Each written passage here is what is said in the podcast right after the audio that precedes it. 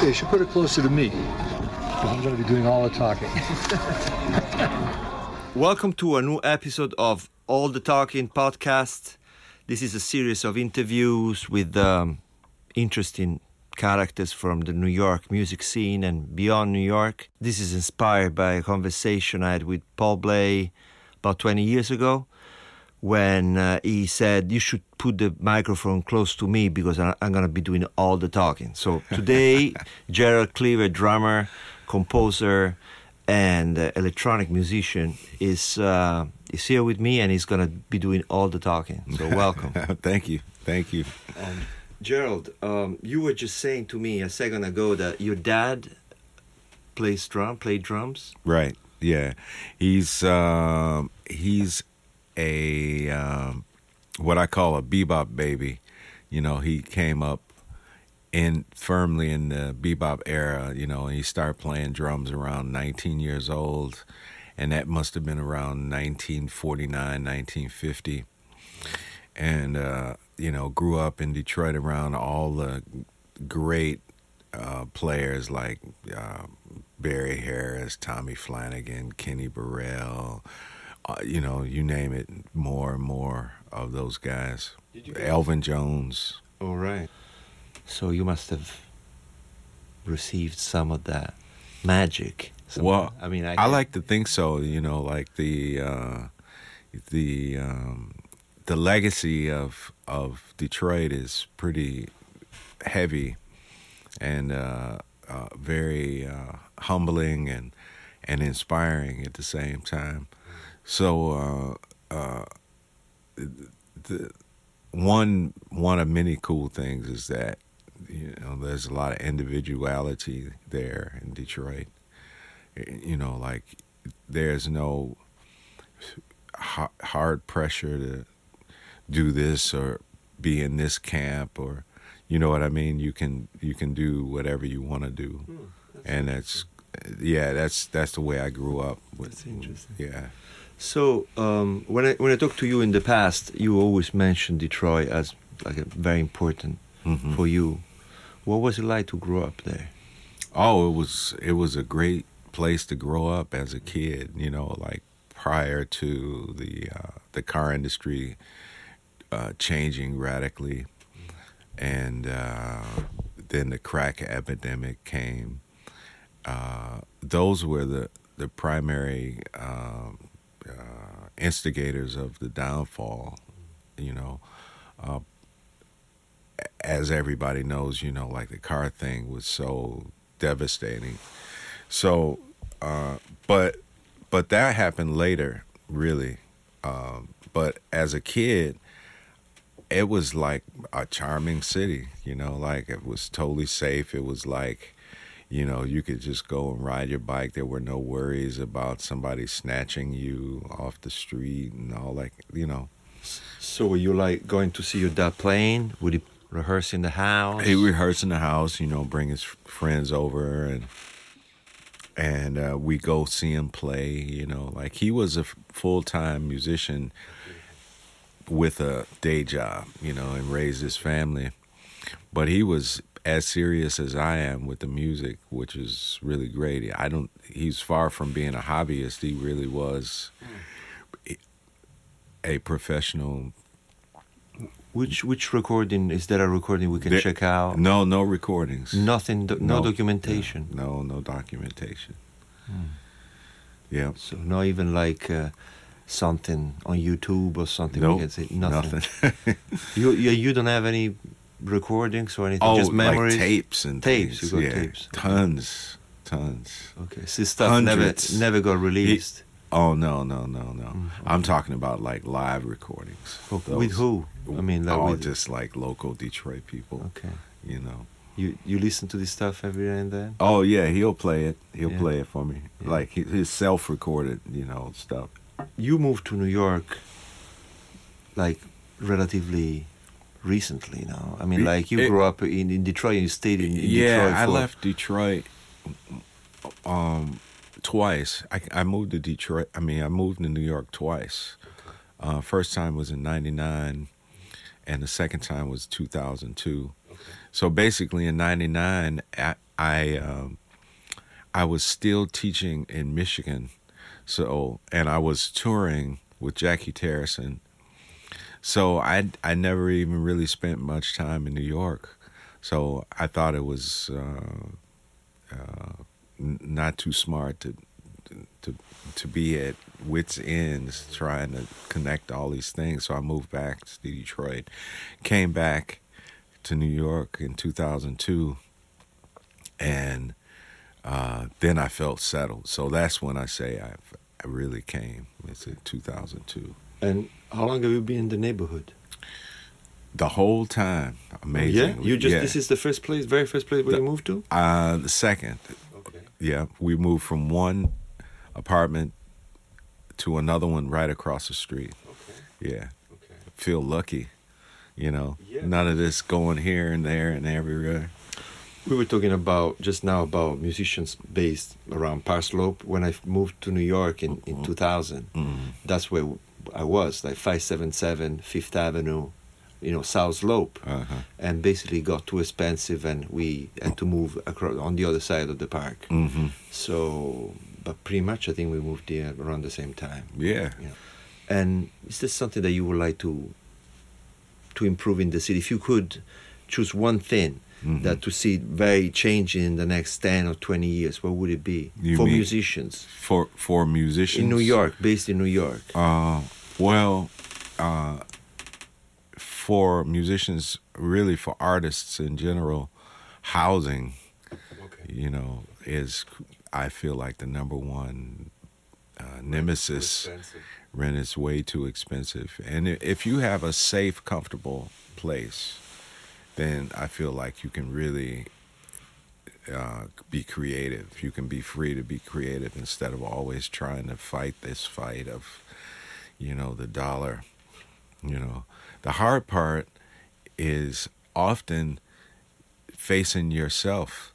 You know, so just you know what I mean. Like, I'm okay. Like you're sitting and and and and in your creative zone, and you come up against like, oh, sh- okay, what am I gonna do now? How, how am I gonna challenge myself? What's it's, you know, it's not not to make things easy. That's what I mean. You know, so you but you need you need safe space in, in which to Of course. to to go deep into that kind of mindset. Okay. I mean, you're from Detroit. You feel like New York is still relevant. I mean, some people say oh, it's passé. Oh, m- most forget about- definitely. Some people say you don't need. I mean, as a musician, you, Yeah. you, know, you as a creative jazz improviser, you don't have to be in New York. You can be somewhere else. Yeah, you know what? That's that's only an answer that New Yorkers can answer. You know, because you and I know that, like when I moved here, I was on a different level of playing, and the city brought me. It it it I. I bought into the energy of this city. But you were good from the beginning.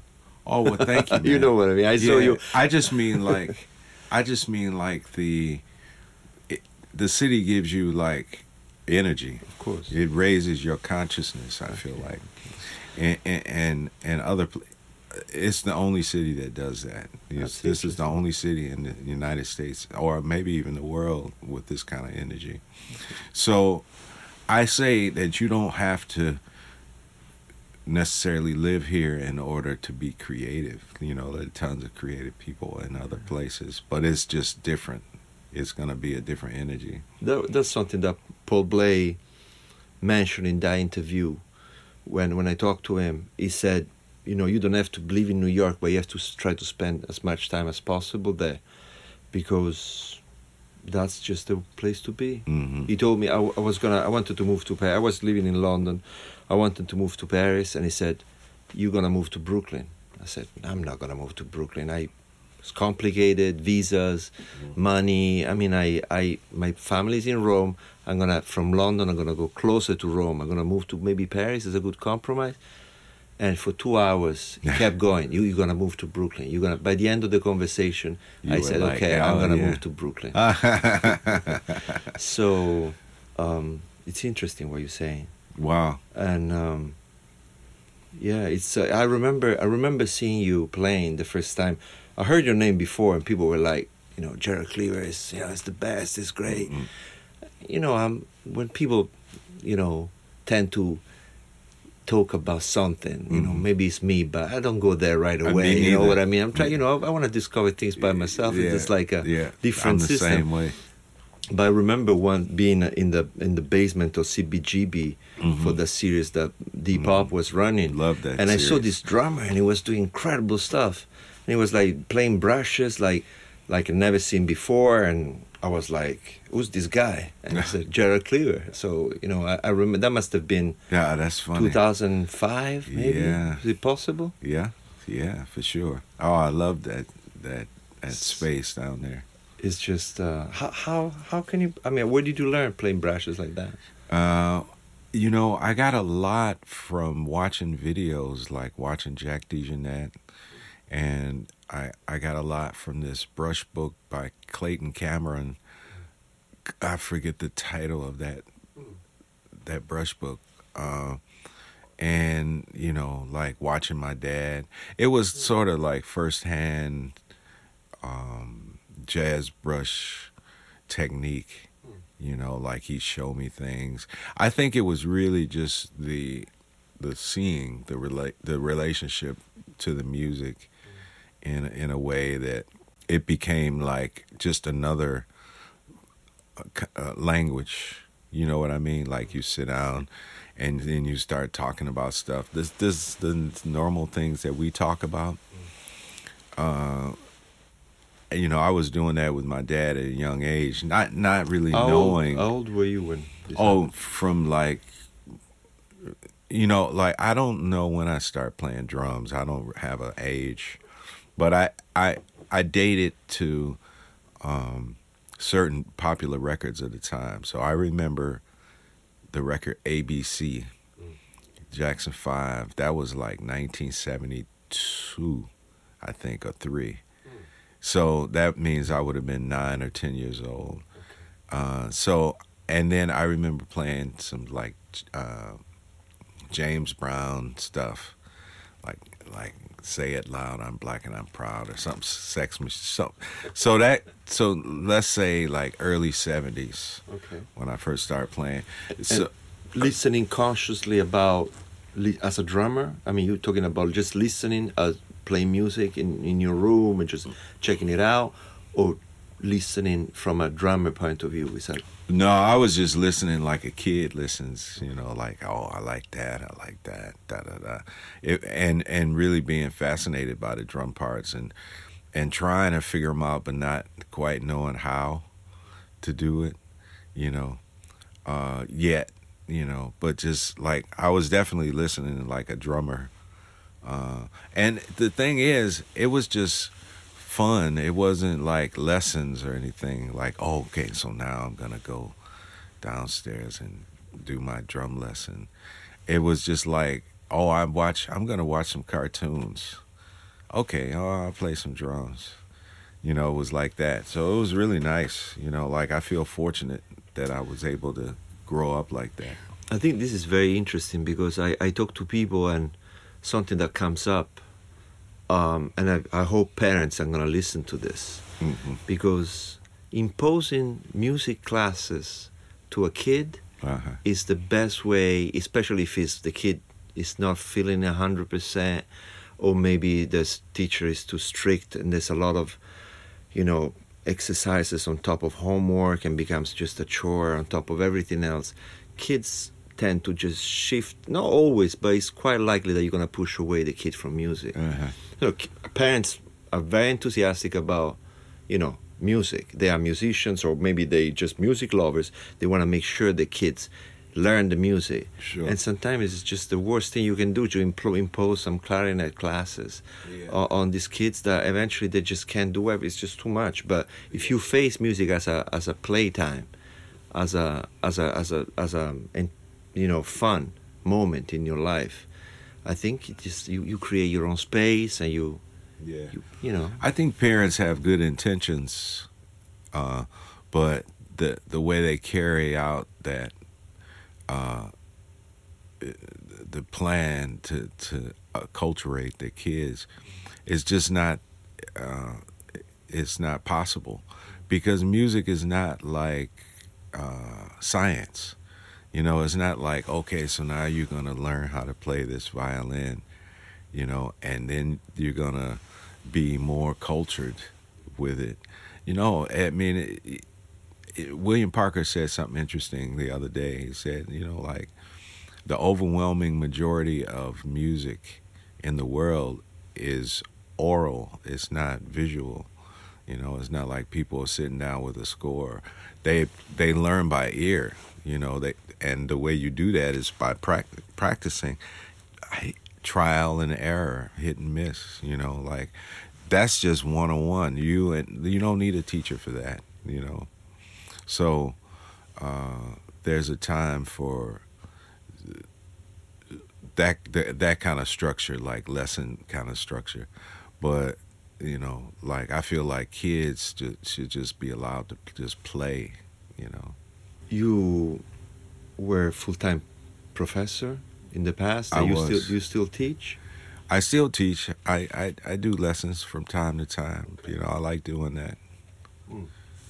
So it's something that you you still you still value and you still oh, for still sure. like. Yeah. Okay. Yeah. It's it's. Uh, I mean, I learn as much from those types of lessons as the student does, because to try and explain uh, certain types of context or concepts, um, it's challenging to try and relate your experience to another person in a way that's logical and, and coherent, you know, and and goal oriented. So so as to be able want to be able to bring that person from point A to point B, you know. Uh, I know it's you know you, we can generalize, but for someone that wants to start playing drums, like someone young or old, what would you recommend? Just to as an approach?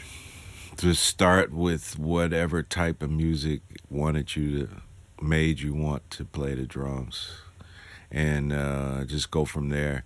Because li- like going back to my childhood like i was hearing the music from from the womb uh, but what really really made me want to play drums what got me excited was the beatles you know, like I heard some Beatles songs on the radio, and I was like, "Oh man, that's cool," you know. As I wanted to play along with it, so my dad bought me those records, and uh, and that's kind of the beginning of like me really feeling like, "Oh man, I'm a drummer." So your dad was open. It wasn't like a jazz drama. You gotta listen to certain yeah, things. Fortunately for me, okay, he was open. okay. Uh, And Yeah. and do you think? I mean, you seem to be open to different things. Last night, you played a fantastic set thank you. at the Forward Festival with uh, uh, High Priest, H. H. Prism, and um, and Brandon Lopez on bass. Um, that was something different. Mm. Um, it seems like whatever you do, it seems like you're very comfortable in different contexts. hmm Um, is it always been like this? I mean, you you listen to different kind of music. You play into different different circumstances. I mean, I, I heard you playing in a very kind of straight ahead context. I heard you playing in a very open, you Mhm. know, uh, Mhm. playing with like people like William Parker and Matthew Shipp. Mhm. Last night was something else again. Mhm. Uh, is he always been like this for you? Yeah, and like going back to Detroit, Mm-hmm. you know, like like I can remember uh, freeform radio they called it, Mm. where every, they could play anything. There were no uh, boundaries, uh, and uh, that always was m- more interesting to me than say. Well, I mean, radio in general, the '70s was much better you know, looser. It wasn't as strict as it is now. So you hear some cool stuff, and then you hear the top 10 stuff, of course. But like, people in Detroit listen to everything. Mm. it wasn't like oh this is even though like Motown was there and it was a huge Motown town of course but that like other people I mean uh, you know there were other labels that that were really strong like Atlantic uh, with Aretha Franklin and Stax you know like all these really cool labels. And the radio stations would play stuff like that. So that's just kind of how I grew up. Is there anything from from Detroit specifically that is kind of uh, obscure and you think is really good and you would like to recommend? Man, um, I'm always struggling to keep on top of of like the hip hop folks and the electronic guys. It's all blurring together now, you know. Um, every time I hear something, it's it's like it catches my ear, you know. I don't know those people, uh, and I'm all I'm just always discovering some new new folks. But I feel like it's coming from particularly from the electronic and hip hop area, you know, like really creative, interesting things. You there's a there's a new album coming out, and uh, next year, where you play um, electronics, no drums. It's electronics for the first time. I think it's a debut. Mm-hmm. Um, what inspired you to do that? I mean, like, is this something related to Detroit uh, background, listening to high hip hop and electronic musicians? Is something new that relates to New York, your experience in New York, something recent or something that goes back in growing up in Detroit, that kind of aesthetic? Yeah, all of the above. exactly all of the above. I had um sort of a life change meaning I really like I maybe this has to do with getting older like really thinking okay what am I going to do with my time and you know how am I going going to improve my life and make things better and go forward in every aspect of my life. So part of that was, you know, having a love of electronic music specifically, hearing stuff, you know, exploring and also getting surprised by something, you know, like along the way, you know, hearing stuff. And I was like, oh man, I would like to do that someday, you know, like my kind of my take on things. And I feel like oh man, that's like you got to be a super tech guy to do that, you know. Which I feel like I'm the opposite. They get to just beat on my drums, you know. Um, The drums is very kind of uh, physical and Yeah. you know in the moment. yeah, And this is a different process, right? I mean, Oh. it's almost the opposite, right? yeah, yeah. It is most definitely. I, I think about it as sort of three distinct, diff- three distinct. Um, uh, frames of mind, say like being on the drums is very, f- very physical, and uh, and then um, composing for other people uh, sort of encompasses that too because you know like i'm thinking about like the the, the all the capabilities of the people that i'm going to play with the limitations you know like oh maybe i can't write a trumpet part over a certain it's off their scale you know uh, off their range but like in electronic music, you have no limitations. You can do anything. Being in Detroit, almost of the same age as the, all the, the legendary techno guys. I guess I really I am sort of the same age as this second wave of of folks who came. Um, and hearing that being kind of like a soundtrack of Detroit, you know, So remind this this just listening to it and and experiencing the process, it does remind you of growing up there. I mean, it must be. Oh yeah, yeah, yeah, yeah, definitely. You know, like to feel like that kind of groove, it just puts you in sort of a, a, a specific kind of mindset, where you know, like in Detroit, it, the the the the aspect of of a, like more of like a state of mind, you know, like there was a radio show w- that debuted a lot of the the techno guys. The overwhelming majority of the techno guys got uh, heard from this great radio station called uh, WGPR, and there was a guy named Electrifying Mojo who would play this music at night, you know. And so eh, it was the coolest radio station. Every, you know, like all of Detroit knew. Oh, okay, at ten o'clock, And how old were you when you were checking this a out? teenager. Okay, so Yeah. it's like prime time. Yeah, Beautiful. Um, when I when I heard it for the first time, the recording, I would never ever guessed was Gerald Cleaver, Uh, the the drummer, jazz drummer, improviser, composer, and um, he's.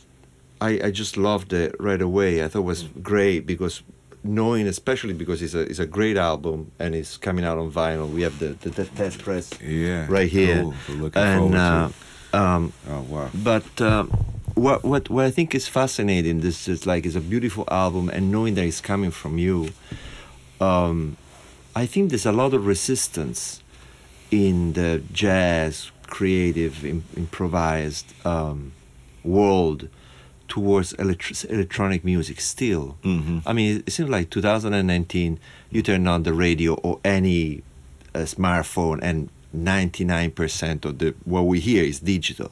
True. So I feel like jazz has always been um, the best. It is best when it's connected to current culture. Mhm. How come there's so much resistance from musicians, from acoustic musicians? I'm a drummer. I play drums, but the majority of people I talk to, when you mention electronic music, it's cool, but you know, it's, it's there's a little bit of how, how come you think it's Well, I think part of it. I think you made a good point about uh, the music thrives when it's connected to its its current culture uh, or- technology. You know, like the reason jazz proliferated in the early days was because of the advent of radio. You know, I mean, it's just the same as what we're dealing with now uh, with files and such. It it it pushed the music out in a, in a positive way. So uh, to ignore technology, I feel like is a mistake. Um, to try to want to make the music what it used to be is a is a a, a, a, a nice thought you know like we we all know what the music means to us from like 1967 or 1933 you know it doesn't, doesn't matter. All uh, every, all the, the legendary practitioners have put forward their, their such such power and direction and energy that it continues to pro- propel us forward even in this time.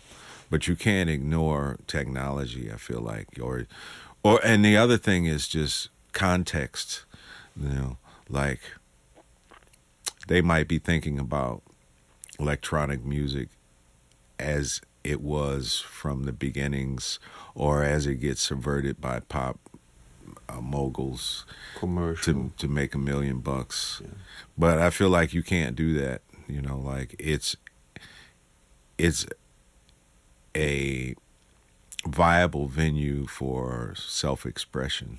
Were you conscious about what you just described when you approached this project, was something that you you just uh, from day one you you thought this is what I want to do, or you you started just exploring, you know, like casually exploring um, devices and uh, and with your computer. Yeah.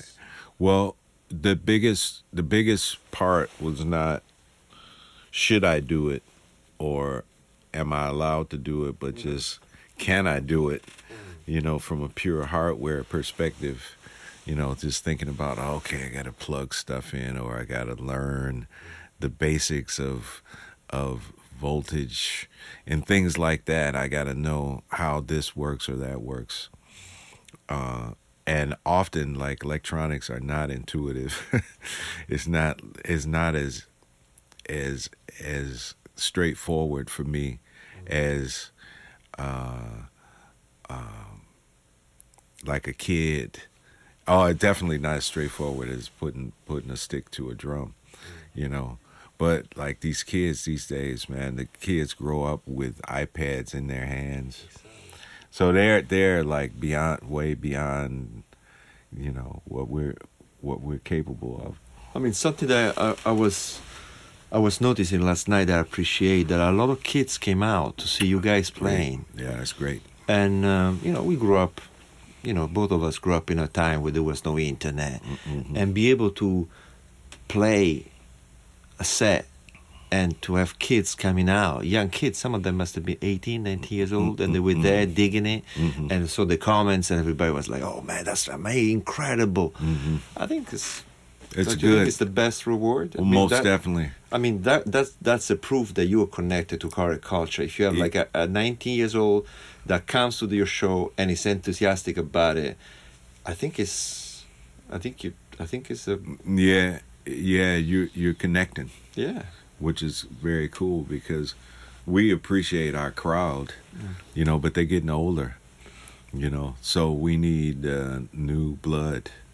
We need those fresh uh, uh, viewpoints.